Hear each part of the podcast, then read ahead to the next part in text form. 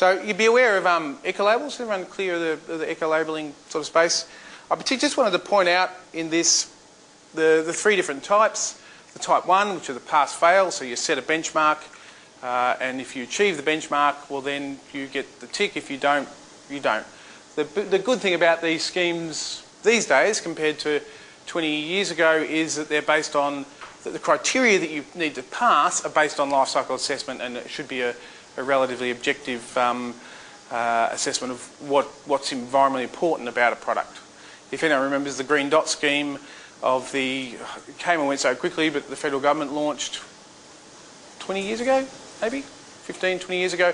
It sort of was arbitrarily awarded to things for a list of arbitrary properties. So I think recycled content gave you a green dot, um, a whole range of things, and so it was, uh, it died a, uh, a very quick death. Um, obviously, uh, carbon neutrality and greenhouse friendly is the government's carbon neutral label um, is becoming very, very popular and very common.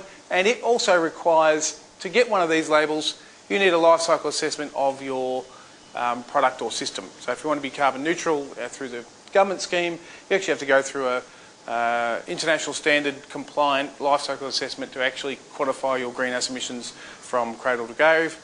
Uh, and then you need to offset those with offsets which have been through the same level of analysis from cradle to grave to show that they are um, credible offsets.